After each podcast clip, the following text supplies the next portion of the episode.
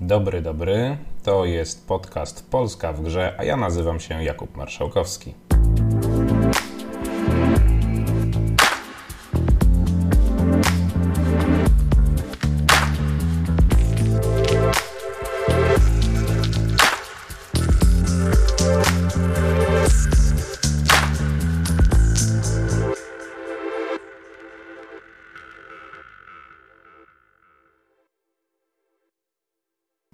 Witam wszystkich serdecznie w 111 odcinku podcastu, albo może jak ktoś woli w pierwszym odcinku nowej, bodajże czwartej serii.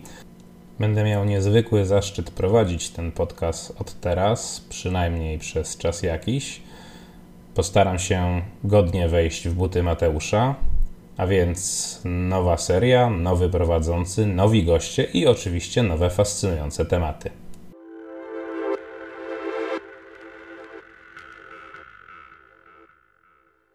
Pierwszym gościem nowej edycji naszych podcastów będzie Michał Pękała. Michał jest jednym z dłużej pracujących z game devem prawników, na pewno jednym z bardziej znanych i rozpoznawalnych w Polsce, no i ekspertem od prawa i kwestii związanych z grą. Czy coś pominąłem?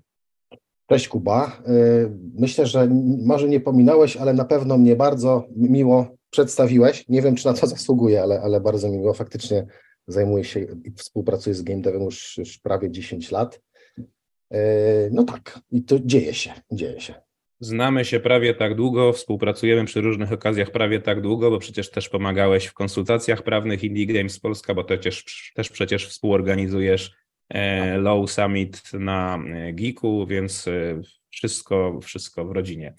Ale dziś chcielibyśmy porozmawiać oczywiście o tym e, najnowszym, najważniejszym i najbardziej gorącym temacie mm, prawnym ostatnio, bardzo też gorącym temacie game devowym. Sztuczna inteligencja, rewolucja się albo dokonuje, albo już dokonała. Różne narzędzia są już e, z nami. No i toczą się różne dyskusje, co z tym robić, jak tego zakazywać albo jak tego używać, w zależności od tego, kto jest po której stronie okopu. No właśnie, czy da się tego zakazać? Dobre pytanie e, i odpowiem może trochę przewrotnie, że jakby się ktoś uparł i odpowiednie ustawy napisał, to pewnie by mógł chcieć tego zakazać. Pytanie nie jest, czy można, tylko pytanie po co. Bo tak jak z każdym innym E, rozwiązaniem technologicznym, które sobie e, obserwujemy na przestrzeni lat, kiedy jakby jesteśmy świadomymi odbiorcami rynku i technologii, które, nas, e, które się pojawiają. Z mojej perspektywy, z perspektywy wielu osób, z którymi rozmawiałem, rozwój AI w takim szeroko pojętym kontekście nie jest niczym innym jak po prostu rozwój różnych technologii, które, które powstają, które są budowane, E, i które w taki czy inny sposób zaczynają pojawiać się w przestrzeni publicznej, a później również w przestrzeni komercyjnej, bo do tego to zmierza tak naprawdę. Jakby my o tej warstwie będziemy rozmawiać, czy o tym, o tej warstwie komercyjnej i wykorzystaniu AI. E, więc ja odpowiem, że pewnie można zakazać, ale absolutnie nie trzeba. Powiem więcej, nie trzeba się AI bać, tylko trzeba wiedzieć, na czym AI polega, e, mieć dość na tyle, na ile to możliwe, e, mieć rozeznanie w funkcjonowaniu, w sposobie funkcjonowania tego AI, wiedzieć, jak go używać i co najważniejsze z punktu, z punktu widzenia prawnika, rozumieć ograniczenia i ryzyka związane z korzystaniem z AI, ale nie powinno się go bać. Ja tu może dodałbym jeszcze od siebie, że zakazać, no właśnie, można spróbować na jakimś terytorium, ale czy da się zakazać globalnie? Moja obserwacja jest, że na przykład Chiny albo właściwie połowa Azji to ma jednak trochę inne podejście do praw autorskich niż my mamy w Europie. Nie sądzę, żeby tam chcieli takie zakazy wprowadzać. E, Chińczycy właściwie to chcieliby być gdzieś na forpoczcie rewolucji sztucznej inteligencji, więc jak nawet byśmy sobie w Unii Europejskiej wprowadzili taki zakaz, to pewnie skończyłoby się tym, żebyśmy zapytania do czatu GPT outsourcowali do Chin i Chińczycy odsyłaliby nam odpowiedzi, co uważałbym, że jest e, pewnie bardzo szkodliwe. Szkodliwe e, pewnie z takich powodów geopolitycznych, ale też konkurencyjnych, tak, przemysłowych, ale też takich z, z, zwyczajnie komercyjnych, bo jeżeli usługa może być świadczona na terenie Unii Europejskiej e, i tutaj dostawcy usług mogą zarabiać pieniądze, a potem dalej je redystrybuować na rynku europejskim, no to po co dawać zarabiać kolegom w Chinach, jak możemy dać zarobić kolegom w Unii Europejskiej? Ale wspomniałeś o czacie GPT i o jego potencjalnym zakazaniu w Unii Europejskiej, a to już się stało, Kubo. I stało się to miesiąc temu. Włochy zakazały, Włochy. o ile pamiętam, tak? Dokładnie tak. Włochy na początku kwietnia E, ichniejszy e, organ e, zajmujący się ochroną danych osobowych zakazał korzystania z czata GPT na gruncie w ich interpretacji naruszania zasad przetwarzania danych osobowych. Więc jakby to jest, to formalnie, jakby faktycznie już się we Włoszech stało. Co prawda podstawy tego zakazania były inne, bo my dzisiaj będziemy rozmawiać o kwestii praw autorskich. Tam się oparli na przetwarzaniu danych osobowych, ale nie zmienia to faktu, że zakazali korzystania z czata GPT. Jestem bardzo ciekaw, jak to realizują w praktyce, jak sprawić, żeby Włosi nie mieli dostępu do, do czatu GPT, ale może nie brnijmy w to. No to jak rozmawiamy o regulacjach, słyszałeś o strajku amerykańskich scenarzystów i tym, jakie pojawiły się tam postulaty odnośnie sztucznej inteligencji?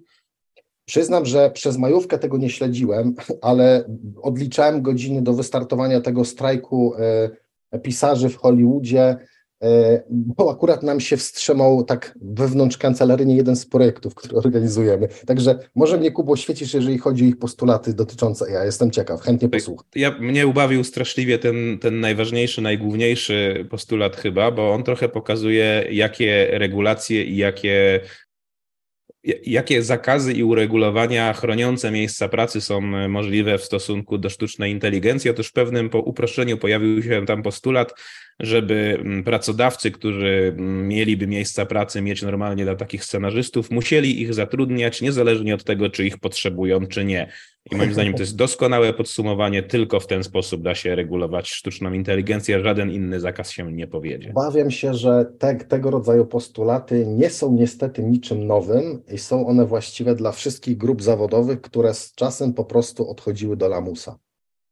No dobrze, ale Unia Europejska odrobinę próbuje też te kwestie sztucznej inteligencji uregulować. Tam się toczą właśnie procesy, toczą się dyskusje. Możesz nam o tym krótko opowiedzieć?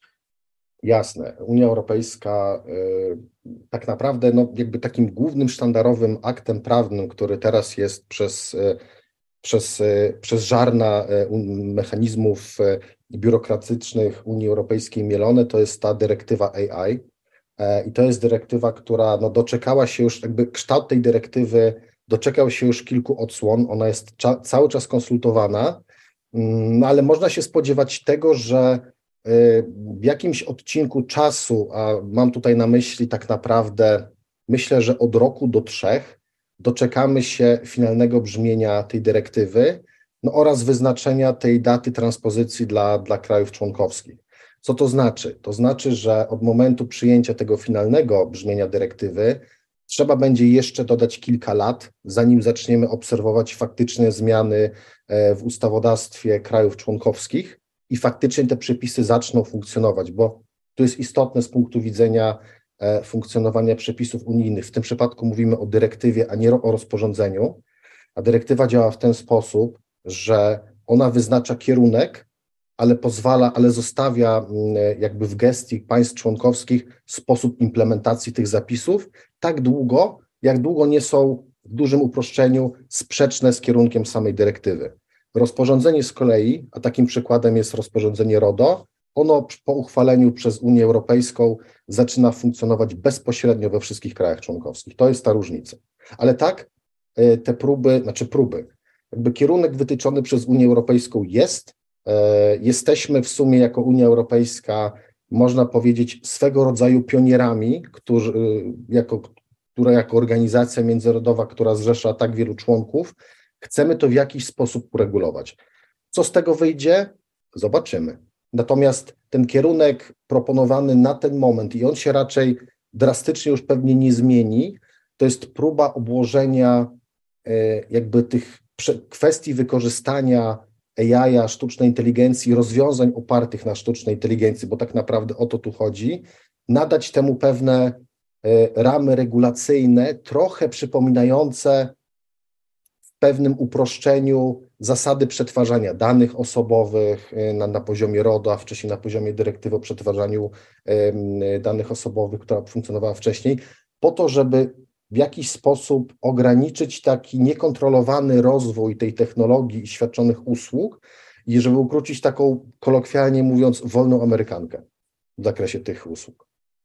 No dobrze, mówisz jednak, że ta perspektywa jest tu odległa, albo właściwie nawet bardzo odległa, tak? Rok do trzech lat to jest e, jedna gra, kolejne trzy lata na e, wprowadzenie tych e, krajowych wersji tych przepisów to jest druga gra, więc w takiej, tak licząc sobie czasem życia produkcji, czasem życia studiów game devowych, to za dwie gry będą przepisy, które będą regulowały te, te kwestie.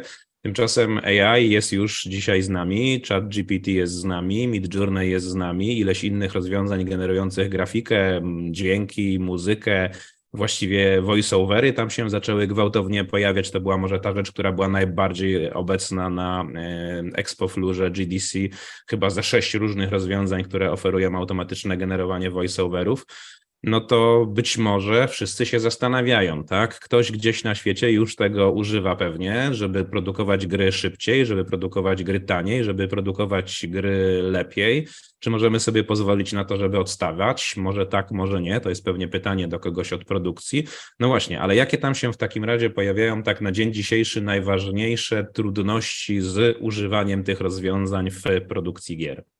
Trudności mm, prawne, trudności legalne tak naprawdę tych trudności można by mnożyć trochę, ale na potrzeby tej rozmowy i takiego, e, jakby takiego najlepszego zrozumienia tych wyzwań, które leżą w korzystaniu teraz z AI, to ja bym wskazał takie dwa obszary. Pierwszy obszar to jest e, wykorzystanie AI w celu stworzenia nowego kontentu za pomocą populowania rozwiązania AI-owego, jakiegoś e, oprogramowania, jakiegoś innego rozwiązania informatycznego, bazami danych, do których użytkownik, deweloper na przykładzie e, game devu ma dostęp. I tu, się, tu powstaje pytanie, czy on może sobie taki deweloper albo twórca takiego rozwiązania AI-owego dowolnie wrzucać różne bazy danych, do których ma dostęp, które później pozwolą temu rozwiązaniu informatycznemu AI-owemu uczyć się i tworzyć nowy content. To jest pierwsza grupa.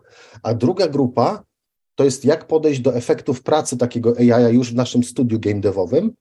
Jak podejść do tego tematu, kiedy na przykład pisałem słowa klucze w rozwiązaniu, które pozwala mi na przykład wygenerować jakąś postać, opis, cokolwiek innego, krajobraz, widok miasta i czy ja mam do tego prawo autorskie czy ja, do, czy, ja, czy ja do tych rozwiązań praw autorskich nie mam, jak do tego podejść, jak to ugryźć. To są z mojego punktu widzenia takie dwie, dwa największe, dwie największe grupy e, wyzwań prawnych i developmentowo-biznesowych, z którymi się trzeba zmierzyć.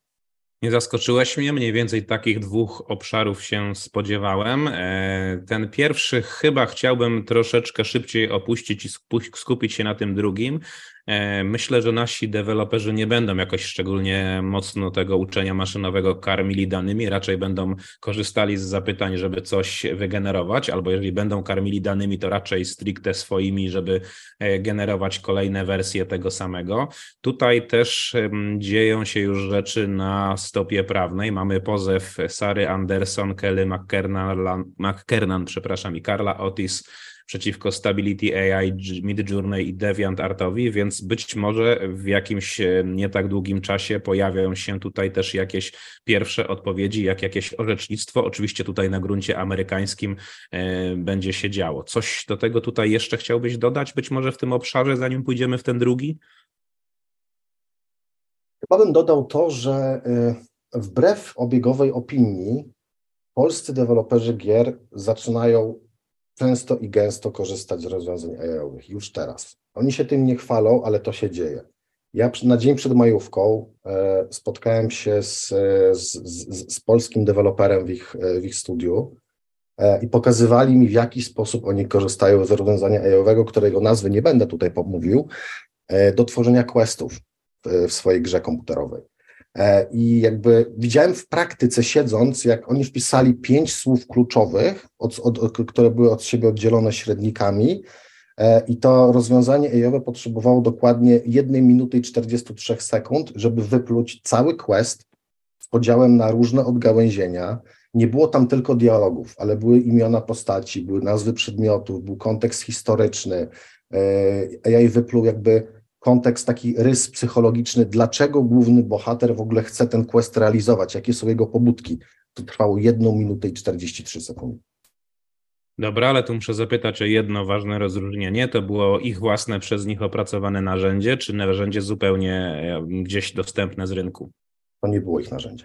A dobrze, bo ja wiem, że dzieją się też takie, mm, takie rzeczy, że no, dewelopujemy różne narzędzia z uczeniem maszynowym w różnych projektach badawczo-rozwojowych. Nawet sam miałem okazję się tam troszeczkę tego dotykać. Tam oczywiście wtedy sprawa jest dużo czystsza, narzędzie jest nasze, algorytmy są nasze, dane, którymi je nakarmiliśmy są nasze.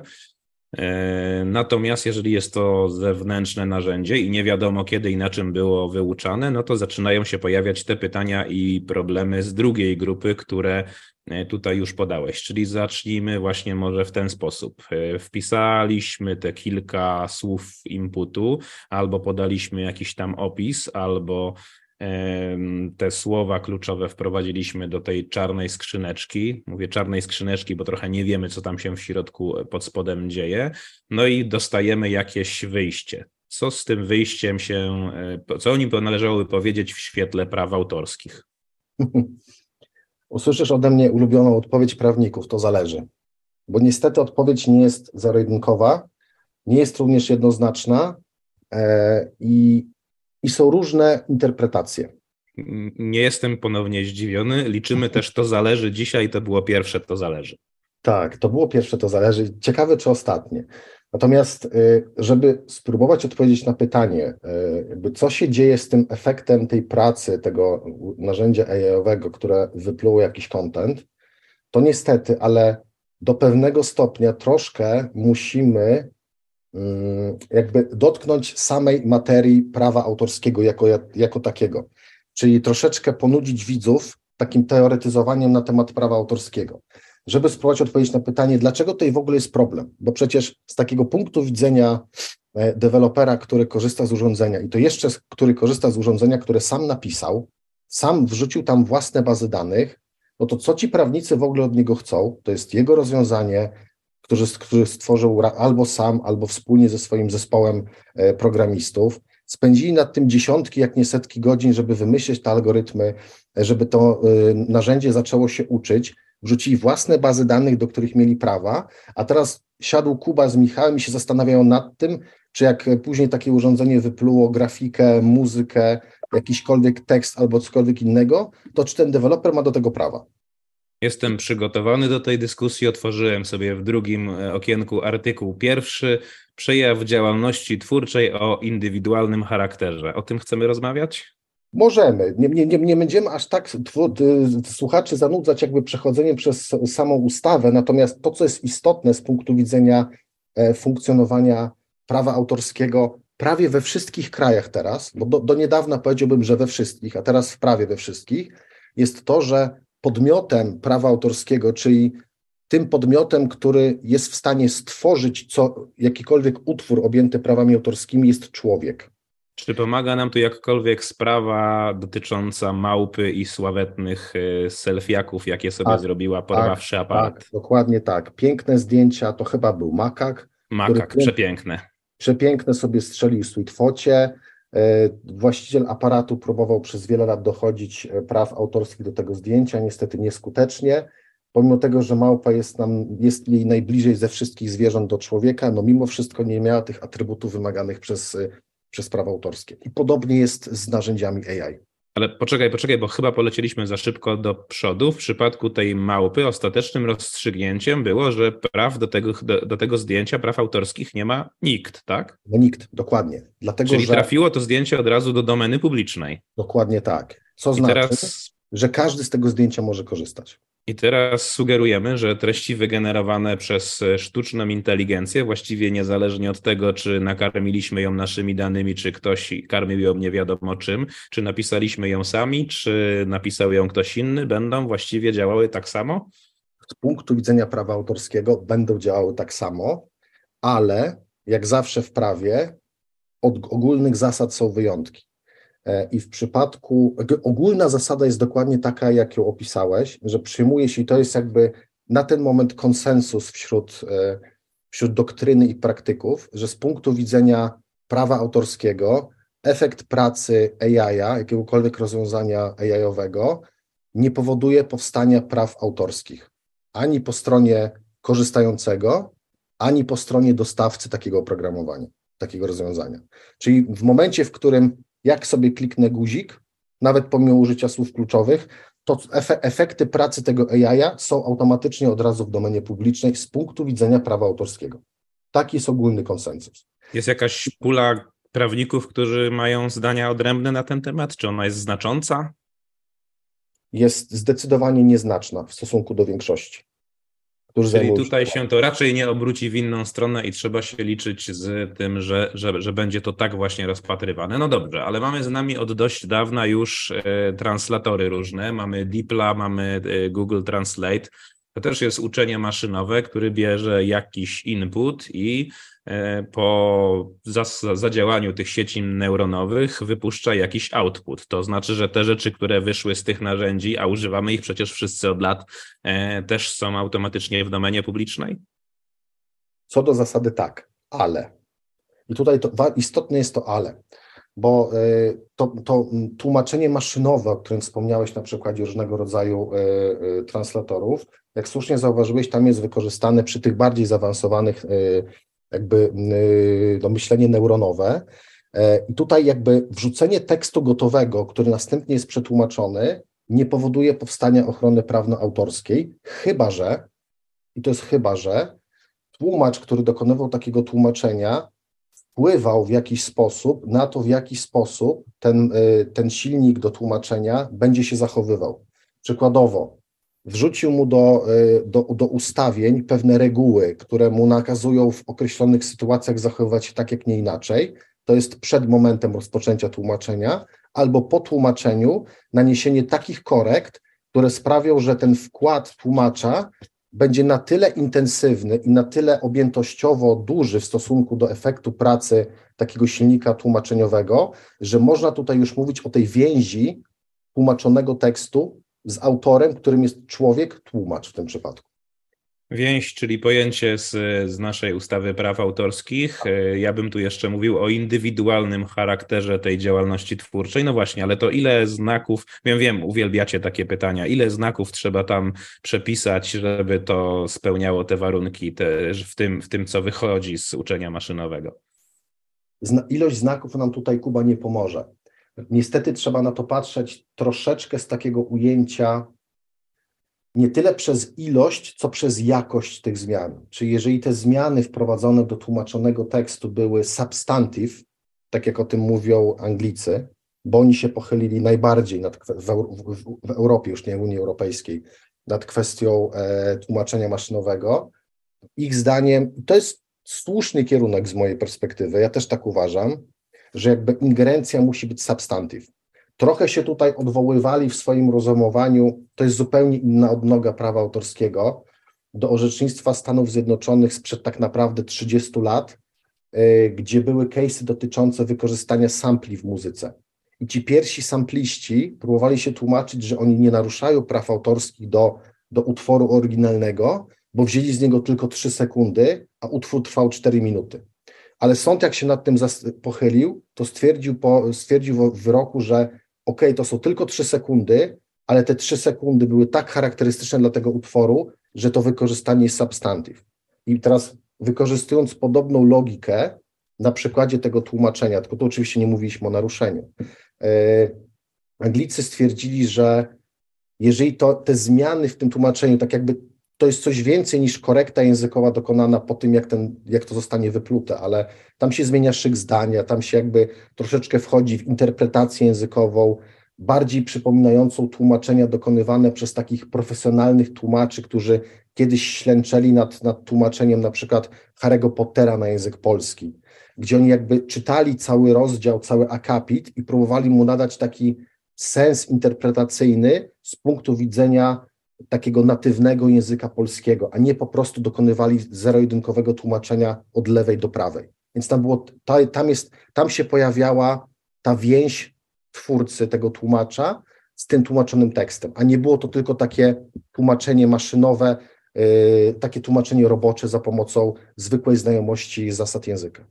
A jakieś e, charakterystyczne słowa albo sformułowania, których ktoś używa? Ja mam taką, powiedzmy, swoją różną e, tendencję, takie swoje różne zwyczaje. Zdarzało mi się brać wyjście z e, któregoś algorytmu tłumaczącego i następnie poprawiać słowa na inne słowa, bo te inne bardziej lubię. To jest już indywidualny charakter i więź? To jest, to, to jest element tego indywidualnego charakteru i tej więzi. Zdecydowanie tak. Dobra, ale mówisz, że być może odrobinę za mało. Trochę za mało, bo po, poprawianie pojedynczych wyrazów e, w ścianie tekstu, która zostanie przetłumaczona przez, przez e, silnik e, tłumaczeniowy, w mojej ocenie to by było za mało, żeby uznać, że to jest, że wykazałeś tą więź z, z tym utworem i ten indywidualny charakter. Gdybyś jeszcze zaczął bawić się z tym szykiem zdań, trochę go zmieniać, sprawiać, że ta cała wypowiedź będzie bardziej spójna, wtedy uznałbym, że to jest ten kierunek. Bardziej moja, ja bym zazwyczaj tak. powiedział bardziej moja. Dobra, e, poleciałbym chwilę w troszeczkę inną stronę za tym, co powiedziałeś, bo tego właściwie jeszcze nie poruszyliśmy. E, dyskutujemy tutaj trochę z punktu widzenia polskiego prawa autorskiego, przynajmniej ja, bo w zasadzie znam tylko polskie prawo autorskie, ale pewnie najważniejsze dla nas byłoby to amerykańskie prawo autorskie i to, co ono na ten temat sądzi. Czy to jest w jakimś stopniu podobne i to w zasadzie, co tutaj dyskutowaliśmy dotychczas, będzie działało tak na bazie jednego, jak i drugiego? To, to jakby ten, ten konsensus, o którym powiedziałem, jest co do zasady wśród prawników umiędzynarodowiony. Czyli to nie jest tak, że polscy prawnicy uważają to, co powiedziałem, a nie wiemy, o czym mówią koledzy z, ze Stanów Zjednoczonych albo z Wielkiej Brytanii. To podejście raczej jest wspólne tutaj. Dobra, to teraz przechodząc płynnie od tej translacji do na przykład właśnie czata GPT i przepisywania tekstu na inny tekst. Wziąłem napisany przez siebie tekst wypowiedzi, Wrzuciłem go do czata GPT i powiedziałem, drogi czacie GPT, spraw proszę, żeby to brzmiało bardziej badass, bo potrzebuję mieć badasa w grze. Czyli teraz, jak rozumiem, nie ma znaczenia, że to był oryginalnie mój tekst, ma znaczenie, że przepisał go chat GPT, a on nie generuje praw autorskich i do tego przerobionego tekstu ponownie nie ma praw autorskich i muszę ponownie nadać mu jakieś szlify mojej indywidualności, żeby taką ochroną był objęty. Po części tak, efekt pracy e, czata GPT nie, nie sprawi, że ty będziesz właścicielem tego efektu końcowego, ale powiedziałeś o czymś istotnym, budując, jakby budując to pytanie. Powiedziałeś, że nie ma znaczenia, czy ten tekst, który wziąłeś oryginalny, był twój, czy nie. Otóż ma. E, I to jest, tutaj musimy zrobić krok wstecz do, tego, do tej pierwszej grupy wyzwań, o których mówiłem wcześniej, a mianowicie do tych baz danych użytych na potrzeby stworzenia nowych e, utworów przez, e, przez w tym przypadku ChatGPT. Ma znaczenie, skąd pochodzi ten tekst oryginalny i czy on był twój. Bo jeżeli on był twój, to po prostu ten efekt pracy czata GPT wpadnie do domeny publicznej. Ale jeżeli ten, e, ten tekst oryginalny, który wykorzystałeś, nie był twój i nie, nie miałeś zgody na jego wykorzystanie, to jeżeli będziesz później rozpowszechniał, korzystał z tego zbadasowanego, z tej badasowanej wersji stworzonej przez czata GPT, to w mojej ocenie możesz się liczyć z tym, że potencjalnie naruszysz prawa autorskie y, właściciela praw tego tekstu oryginalnego. To dochodzimy tutaj troszeczkę do problemu plagiatu, czy właściwie należy liczyć się z jakimś znaczącym ryzykiem, że, no bo tak, trochę nie wiemy jak ten, jak ta sztuczna inteligencja działa, to właściwie inaczej. Sztuczna inteligencja to akurat zazwyczaj wiemy trochę jak działa, tu jest gorzej, mamy do czynienia z uczeniem maszynowym, które nawet y, my, specjaliści, naukowcy zajmujący się uczeniem maszynowym, wiemy jak działa na pewnym poziomie ogólności, ale dlaczego input A daje output B, to już mocno niekoniecznie. W związku z tym E, dajemy jakieś wytyczne tym narzędziom, dostajemy jakieś wyjście, no i nie wiemy skąd to wyjście tak do końca się wzięło. Jest jakieś ryzyko, że wyjście być może będzie tak mocno zapożyczone z kogoś, że będzie czekał nas pozew o plagiat? Jest takie ryzyko. Jest takie ryzyko i, i to jest ten przez Ciebie wspomniany parę minut temu black box. Czyli to jest, to jest, to jest ta czarna skrzynka. Tak, czarna skrzynka w, ramach której tak naprawdę no, jakby nie mamy wystarczająco dobrego zrozumienia tego, co się dzieje w ramach y, funkcjonowania tego AI-a, od momentu, kiedy on się uczy, do momentu, kiedy on wypluwa gotowe, gotowy obrazek na końcu albo gotowy tekst przerobiony. To jest ten black box. Natomiast z punktu widzenia prawa autorskiego nie ma znaczenia, czy ktoś działał w dobrej wierze, czy ktoś miał zamiar, czy ktoś wiedział albo ktoś nie wiedział. Prawo autorskie Jasne. jest bardzo zero-jedynkowe. Tak. Ja, jeżeli jestem właścicielem praw autorskich do obrazka albo do tekstu, mam monopol na jego korzystanie, chyba że prawa autorskie wygasły, albo osoba, która korzysta z mojego utworu, robi to w ramach tak zwanego dozwolonego użytku w Polsce lub fair use w Stanach Zjednoczonych. I teraz z punktu widzenia czata GPT, jeżeli ktoś będzie chciał dochodzić roszczeń na podstawie obowiązujących przepisów, jak, takie jakie mamy teraz, to uważam, że ma podstawę. Niestety. Tu, tutaj dopowiem jeszcze, przełożę to, co powiedziałeś e, z, z prawniczego na odrobinę prostsze, czyli naruszenie praw autorskich nieświadome, nie wiem, niezawinione, niezamierzone i niekomercyjne nadal pozostaje dokładnie takim samym dokładnie naruszeniem tak. praw autorskich. Dokładnie tak. E, Natomiast to brzmi bardzo strasznie, ale to nie jest tak, że z tym się nic nie da zrobić. E, bo gdybyśmy do tego podchodzili tak zorynkowo, to właśnie byśmy teraz wszystkich potencjalnych użytkowników, użytkowników AI przestraszyli i powiedzieli, że nie powinni tego robić, a to nieprawda. Bo o ile jest tak, że z punktu widzenia prawa autorskiego do tego naruszenia dojdzie, mm, to uważam, że kierunkiem, w jakim trzeba się tutaj racjonalnie do tego podchodzić, to jest po pierwsze mm, określenie odpowiednich jakby warunków kontraktu umowy zawartej między mną, użytkownikiem takiego rozwiązania AI-owego, a jego dostawcą. Niech ten dostawca w umowie, która będzie zawarta, oświadczy mi, że bazy danych, z których korzysta, nie naruszają praw autorskich podmiotów trzecich. A jeżeli naruszają i ktoś mnie kiedyś pozwie o odszkodowanie albo nakaże mi zaprzestanie korzystania, no to ja będę mógł przyjść z tak zwanym regresem, zapukać do drzwi dostawcy tego rozwiązania, powiedzieć, stary, co jest? Mówi, że wszystko jest OK. I to jest, i to jest trochę też kierunek e, jednocześnie Unii Europejskiej, która, mm, która też jakby narzuc, znaczy chce, żeby został wprowadzony taki mechanizm do tego, żeby dostawcy usług AI-owych musieli informować swoich użytkowników, którzy będą z tego korzystać, o tym, że bazy danych, które wykorzystywane są w tym rozwiązaniu AI-owym, korzystają z praw autorskich podmiotów trzecich, czyli są w nim wrzucone do niego utwory, co do których podmioty trzecie mają prawa autorskie. No trochę, trochę nie widzę, żeby to się wydarzyło samo, żeby usługi takie nam serwowane w eulach kręciły same na siebie bicz. Raczej te eule są zawsze formułowane tak, żeby tam się wszystkiego wyprzeć. No chyba, że faktycznie Unia tutaj jakieś nakazy wprowadzi. Dobra, zostawmy to na, na, na, chwilę, bo pewnie moglibyśmy tu wejść jeszcze głęboko. E, te pozwy, które gdzieś się tam już toczą, na przykład ten wyzmiankowany przeze mnie Anderson McKernar Ortiz, tam nie jest pozew o właściwie konkretny plagiat, nie jest pozew o to, że powstał rysunek, który jest plagiatem, zawiera jakoś bardzo dużo elementów z innego rysunku, tylko jest to właściwie sprawa o skopiowanie stylu. Takie sprawy o skopiowanie stylu chyba są bardzo trudne do wygrania, bo styl jako taki nie jest jakoś szczególnie broniony prawem autorskim, chyba że mówilibyśmy o jakichś bardzo charakterystycznych elementach, tak? W rodzaju mój styl to na przykład, nie wiem, charakterystyczne żółte okulary i żółte kaloszki i wszystkie moje postacie mają takie charakterystyczne elementy i to te elementy zostały przerysowane, ale sama kreska trudna jest chyba do obronienia na gruncie praw autorskich.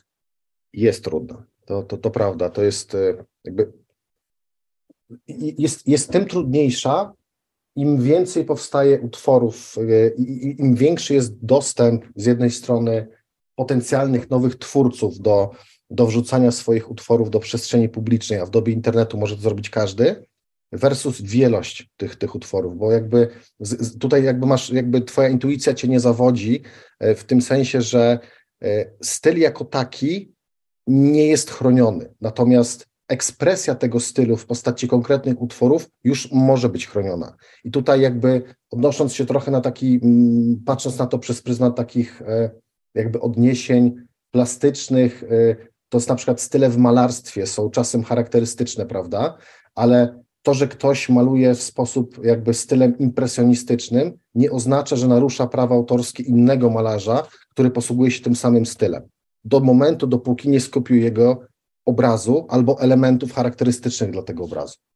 Ale Nawet pewnie posługując się manierą konkretnego malarza i, i, i, malując coś wzorowanego na tym też nie naruszymy, póki nie, nie namalujemy tej samej krowy na pastwisku albo tej samej dziewczyny z y, kolczykiem. Dobrze, przeszliśmy tutaj z, trochę płynnie z, z, z, tekstowego mm, przetwarzania sztuczną inteligencją, bo takie było nam na początku prostsze do dyskusji, na, na kwestię grafiki, na kwestię sztuki tej wizualnej no to teraz mamy te rozwiązania, które generują taką grafikę. Jak rozumiem, tu jest dokładnie ta sama zależność, to co jest na wyjściu, nikt nie ma do tego praw autorskich. E, I co, znowu trzeba usiąść, domalowywać, nadawać temu cechy indywidualności, żeby to było nasze. No tak. Dokładnie w taki sam sposób, jak to dyskutowaliśmy w przypadku tekstu. Tak. I, I nie da się powiedzieć, ile i jakich elementów trzeba tam dodać. Czy jak dodamy wszystkim postaciom na obrazkach charakterystyczną kokardkę, która jest charakterystyczna dla naszego stylu, to już jest to nasze i mamy do tego prawa autorskie? Za prosto bym chciał, nie? Zostanie przy tym przykładzie. Wyobraźmy sobie, że skorzystałem sobie z Mid Journey, o, bo to jest dobry, dobry przykład AI, który mi generuje obrazki. I teraz wpisałem sobie w Mid Journey, że chciałbym mieć y, podobiznę, portret Rembrandta. Znaczy inaczej, podobiznę y, człowieka, która będzie w stylu Rembrandta. Więc to, co mi wypluje Mid Journey, nie jest chronione prawem autorskim. O tym sobie już powiedzieliśmy. Jeżeli ja sobie do tego obrazka dodam jakieś elementy, które ja sam do tego obrazka dodam, to ja będę miał y, ochronę autorską, która będzie mi przysługiwać do tych elementów, nie do całego obrazka. Więc tutaj jakby te, to rozwiązanie, o którym, o którym pomyślałeś, ono sprawi, że z jednej strony nie będę miał ochrony do twórczości, którą wypluł mi Journey, a tylko do tych elementów, które ja zrobiłem, ale w praktyce nikt, znaczy nikt poza tobą, jeżeli się tym nie pochwalisz, nie wie, jakie to są elementy. Więc jeżeli w takim, w ramach tworzenia takiego e, obrazka na potrzeby gry komputerowej, ja skorzystałem z Midjourney albo z jakiegoś innego generatora obrazków, który się opiera na AI-u, dodałem do niego elementy, które są mojego autorstwa, to potencjalny, potencjalna osoba, która chciałaby później skorzystać z tego e, obrazka, wykorzystać go, nie wie, które elementy pochodzą ode mnie, a które były wynikiem pracy tego generatora AI. I to jest pewna forma ochrony, która nie wynika z nowego podejścia do przepisów, tylko z wykorzystania już istniejących rozwiązań prawnych. Brzmi trochę jak security by obscurity w bezpieczeństwie IT, a generalnie chyba w bezpieczeństwie IT nie jesteśmy tego fanami, ale może jest to faktycznie jakieś rozwiązanie. No dobrze, a co jeżeli pójdziemy dalej w kolejne obszary? Muzyka? Czy muzyka będzie powodowała jakieś nowe zależności? Muzyka generowana przez sztuczną inteligencję? Tutaj będzie bardzo podobnie. To jakby mechanizm działania jest identyczny. Jeżeli, e, jeżeli generator AI wypluje mi jakiś, e, jakiś utwór muzyczny, nie mam do niego praw. Nikt nie ma do niego praw. On wpada do domeny publicznej. Ale jeżeli sobie sam dodam tam jakieś aranżacje, powrzucam tam jakieś sample, podzielę to sobie na fragmenty, inaczej je ze sobą połączę, coś między nimi dodam, jest analogiczna sytuacja. Ja mam wtedy prawa do tych elementów, a odbiorca, odbiorca trzeci, który będzie się z tym zapoznawał, nie wie, które to są moje elementy, a które są wypuszczone przez AI. Dlaczego? Dlatego, że robiliśmy e, jakby próby z, ze znajomymi na, na przykładzie nawet tego Midjourney przeze mnie wspomnianego. Jakby wpisanie dwa razy tej samej frazy z prośbą o, o stworzenie, o wygenerowanie portretu osoby w stylu na przykład tego Rembrandta powoduje, że dostajemy różny efekt. Algorytmy są niedeterministyczne, tak to nazywamy na uczelniach. Dokładnie tak.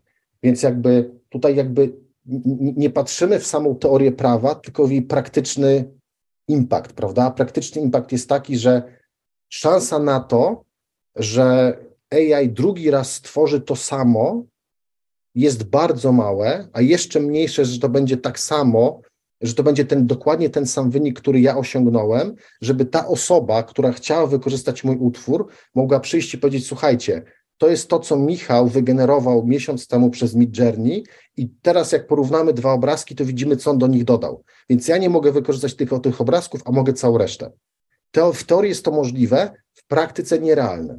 Więc to jest ochrona sama w sobie, którą jakby w ogóle nie, nie podchodząc do tego prawnie, ale przez to, że tak jak powiedziałeś, algorytmy są niedeterministyczne, więc to samo w sobie zapewnia pewną ochronę, która jest elementem zaszytym w sposobie funkcjonowania tego AI, paradoksalnie. Bardzo ciekawe. No dobrze, to może ostatni obszar i taki, w którym być może spodziewam się, że najszybciej zacznie się dużo dziać w takim użyciu praktycznym. To znaczy, nie, inaczej jeszcze powinienem powiedzieć. Oczywiście w, w, grafice dzieje się bardzo dużo już. E, grafika generowana przez sztuczną inteligencję zmieniła na przykład game jammy na zawsze, bo pozwala bardzo szybko uzyskać jakieś elementy graficzne, które są potrzebne, zwłaszcza zespołom składającym się z samych programistów.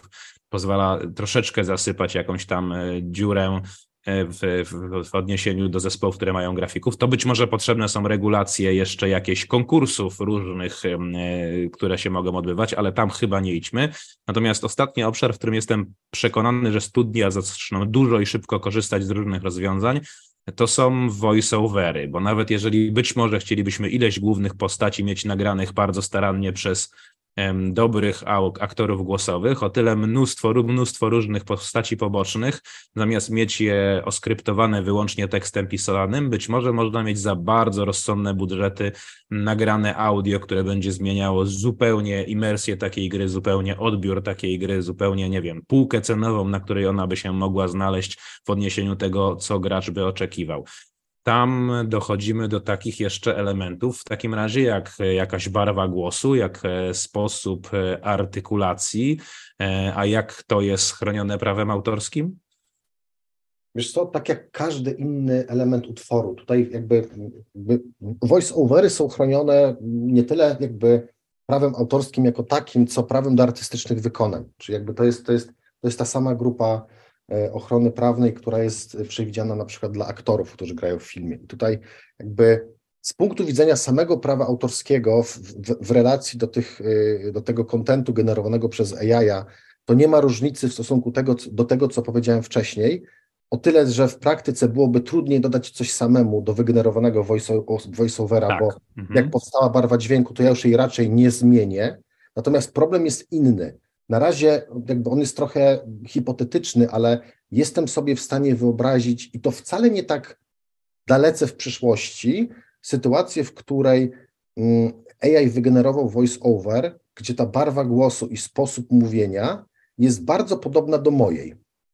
I teraz ja grając sobie w grę albo oglądając reklamówkę na YouTubie czy gdziekolwiek indziej, nagle się orientuję, że kurde, Michał Pękała to mówi, ale skąd to nie mają mu voice-over? Podróże w czasie. Podróże w czasie, dokładnie, powrót do przyszłości. E, I, jestem sobie w stanie wyobrazić sytuację, w której ktoś może się poczuć niezbyt dobrze z tym, że e, jego głos, tak jakby w cudzysłowie, został wykorzystany w grze komputerowej. Pomimo tego, że on nie miał do czynienia i nigdy się nie spotkał z takim deweloperem, ani już tym bardziej nie był w tym studiu nagraniowym, gdzie nie robili te voiceovery. Ale jestem sobie w stanie to wyobrazić, bo akurat jeżeli chodzi o nie jestem specjalistą od prawa muzycznego i też mój słuch jest taki, jaki jest. E, słoń mi na ucho nadepnął. Natomiast ludzie mądrzejsi ode mnie, z którymi kiedyś rozmawiałem, e, mówili mi, że paradoksalnie, ale tych barw i tonacji głosu ludzkiego wcale nie ma aż tak dużo, jak się nie może wydawać tak przeciętnemu odbiorcy. Mhm. Więc ten AI może paradoksalnie relatywnie szybciej doprowadzić do sytuacji, w której ten głos będzie na tyle podobny do jakiegoś E, delikwenta X albo Y, niż w sytuacji, w której ktoś by namalował taki obraz człowieka stylem rembrandtowskim, e, jak to wypluł AI. No dobrze, ale jeżeli jednak jest to rozwiązanie, które ma jakąś swoją bazę aktorów, którzy nagrali i udostępnili do takich zastosowań próbki, na podstawie tego wygenerowało, nie wiem, niechby było, że faktycznie bez jakiejś szczególnej dyfuzji, tylko jeden per jeden z jednego aktora jedną sieć neuronową, która generuje voiceovery i my sobie z tym zwojsujemy naszą grę w, może w 90%, a może w 100%, w zależności od tego, co tam potrzebujemy. Tu nas chyba może jakoś szczególnie nie boleć, że nie mamy prawa autorskiego do tych voiceoverów, bo to cały czas jest ten problem, no ale w zasadzie grozi nam tyle, że ktoś weźmie te nasze voiceovery i zrobi z nich w internecie piosenkę albo parodię, może nie jest to największy problem. No to właściwie brać, używać i robić lepsze gry? Wiesz co, mm, poruszyłeś bardzo ciekawy wątek, który jest, wydaje się nieskomplikowany, a jest trochę skomplikowany, bo ta baza voiceoverów w postaci tych próbek głosowych aktorów, którzy e, trudnią się dubbingiem, e, to jest coś, co jakby mm, ja tutaj obserwuję zmiany, w tym sensie, że umowy, które teraz pomagamy pisać zarówno dla, e, dla studiów deweloperskich oraz dla aktorów, którzy się trudnią dubbingiem gamingowym, już zaczynają coraz częściej zawierać sobie właśnie klauzule dotyczące wykorzystania ich sampli próbek głosowych na potrzeby AI. I z jednej strony to zapobiega potencjalnemu problemowi takiego dewelopera, że przyjdzie taki aktor i powie, że on się na coś nie zgadzał, bo się zgodził w umowie, dostał za to pieniążki, a tak naprawdę pracy wykonał mniej, wszyscy są zadowoleni, a z drugiej strony to również zabezpiecza dewelopera przed takim wykorzystaniem tego voiceovera w internecie przez kogoś, o kim wspomniałeś przed chwilą. Dlatego, że tutaj znowu wracamy do tego pierwszego punktu, którym jest użycie bazy danych przez AI na potrzeby stworzenia kontentu i nowego asetu.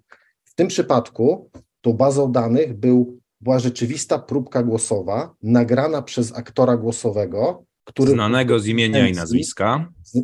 Albo nieznanego, nie wszyscy są znani. Jasne. Wiesz? ale powiedzmy, że znanego. Ale wiadomo, jaka baza, kto ma jakie prawa wiadomo, do tego, to baza, jest ważne. Mhm. I on udzielił prawa, przekazał to prawo albo udzielił licencji deweloperowi X w celu korzystania do tworzenia voiceoverów w jego grze.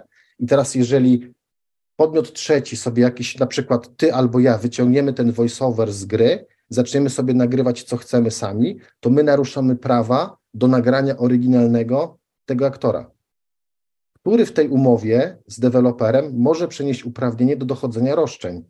I wtedy ten deweloper może pójść do takiego delikwenta i powiedzieć, że musi przestać.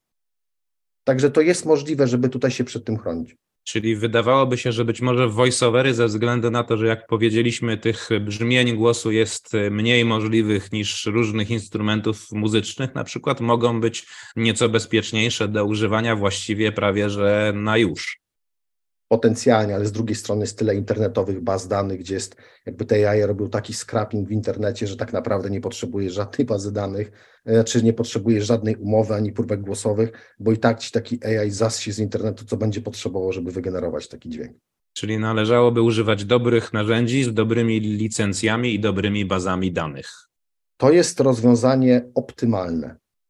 Czy coś jeszcze powinniśmy tu? Ja chyba nie mam więcej pytań. Wydaje mi się, że, że z grubsza wyczerpałem to, co, o czym chciałem porozmawiać. Czy coś jeszcze tu powinniśmy, czy coś jeszcze chciałbyś dodać, podsumować odnośnie używania narzędzi AI do produkowania mm, gier? Może coś na koniec, jakieś kontrowersje trochę powinniśmy uciąć, bo ktoś nas tu zaraz będzie mordował, że chcemy zabijać miejsca pracy. Miejsc pracy my na pewno nie zabijemy, na szczęście, bo my nie tworzymy AI, ale chyba bym tak skonkludował taką myślą, która y, ona się czasem już zaczyna pojawiać, natomiast wydaje mi się, że jeszcze do końca sobie, tutaj skoncentruję się na, na ściśle na, na sektorze gamingowym, nie do końca sobie game dev z tego zdaje sprawę, a mianowicie korzystanie z AI i tworzenie asetów do gry, którą tworzę, z jednej strony pozwala na bardzo duże oszczędności po stronie kosztów budżetu produkcyjnego gry. To jest jakby, to jest jedna rzecz. Pozwala na przyspieszenie tej produkcji. To jest drugi plus, ale przez to, że te asety, które są tworzone przez AI, co do zasady nie będą objęte prawem autorskim, to to jednak trochę sprawia, że te gry, które będziemy za jakiś czas widzieć, w które będziemy grać, już nie będzie takiej sytuacji, w której 100% praw do gry będzie przy deweloperze. I to również będzie jakieś wyzwanie dla deweloperów, i dla publisherów, i w ogóle dla rynku. Trochę będą musiały ulec modyfikacji te jakby podejścia do umów zawieranych między podmiotami na rynku, jakby relacją odpowiedzialności w stosunku do zobowiązań na linii deweloper, wydawca, ale też na samym końcu y, gracz, który jest konsumentem. To będzie z punktu widzenia mojego interesujące wyzwanie, a z punktu widzenia deweloperów i wydawców no, pewien orzech do zgryzienia, bo z jednej strony coś mamy taniej i szybciej, a z drugiej strony no, nie mamy do wszystkiego praw.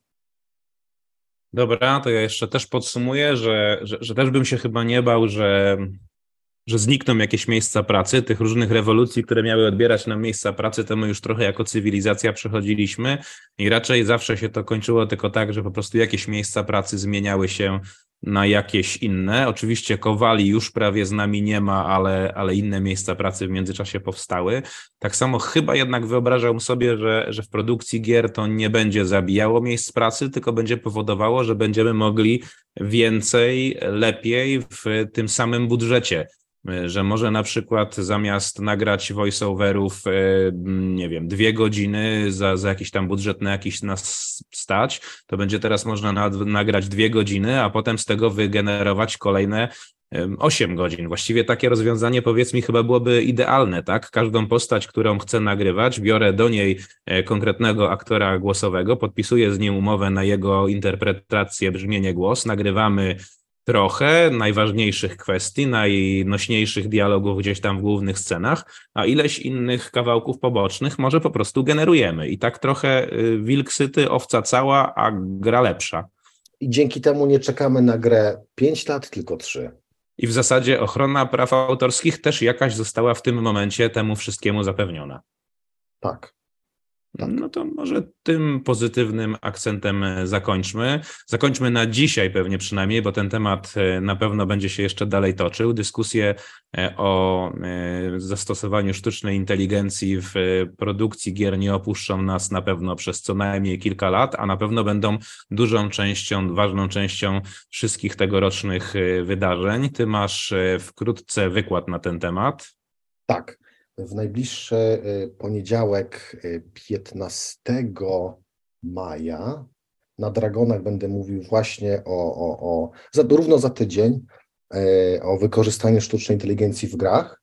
Będę miał swój speech, a na Giku w, na jesieni myślimy o, o rozbudowanym panelu albo całym bloku poświęconym wyzwaniom związanym ze sztuczną inteligencją. Także dużo działamy, dużo się dzieje, na pewno będzie o czym rozmawiać zachęcam do śledzenia. Jestem dogłębnie przekonany, że ten obszar jest na tyle szeroki i na tyle ciekawy, że wcale tu dzisiaj nie zaspoilowaliśmy wszystkiego, co miałbyś mówić w kolejny poniedziałek na wykładzie na Dragonach. Mam wrażenie, że podrapaliśmy czubek góry lodowej dzisiaj. Tak bym się właśnie spodziewał. Dobrze, dziękuję Ci bardzo za, za rozmowę. Do usłyszenia, do zobaczenia. Dziękuję również, Kubo. Pozdrawiam.